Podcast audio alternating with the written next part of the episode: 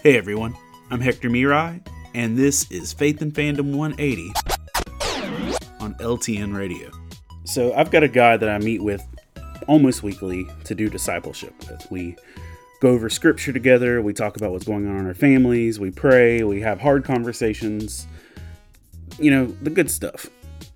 And honestly, this week, I've not been feeling it. Um, been kind of highs and lows emotionally, um, spiritually feeling a little drained, and I, I just, I just didn't have it in me to be an, a leader on a one-on-one situation. And so he messaged me, "We hey, we still meeting at this time?" And I shot back. I was like, "Listen, um, I'm I'm just not in a good place for that." And um, he didn't push me or whatever. Um, but he said, "Can we still hang out?" So uh, he came over, and instead of us doing discipleship, we played Pokemon the trading card game, and we talked, and he encouraged me, and he said, "You know, sometimes we just need to be seen and encouraged, entertained, even." And you know what? I'm pretty sure I got more out of that experience than if we had just read through a chapter of scripture together.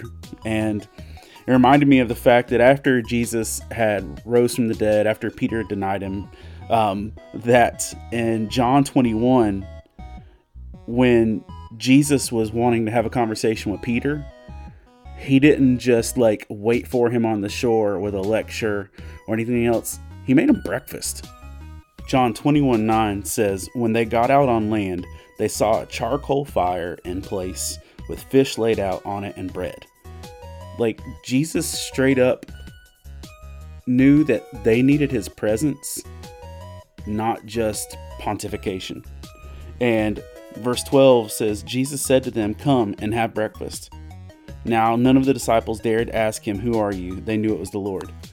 And that's the thing, Jesus had made it a thing that they knew who he was and that it was not out of his character to just say, look, just come and eat.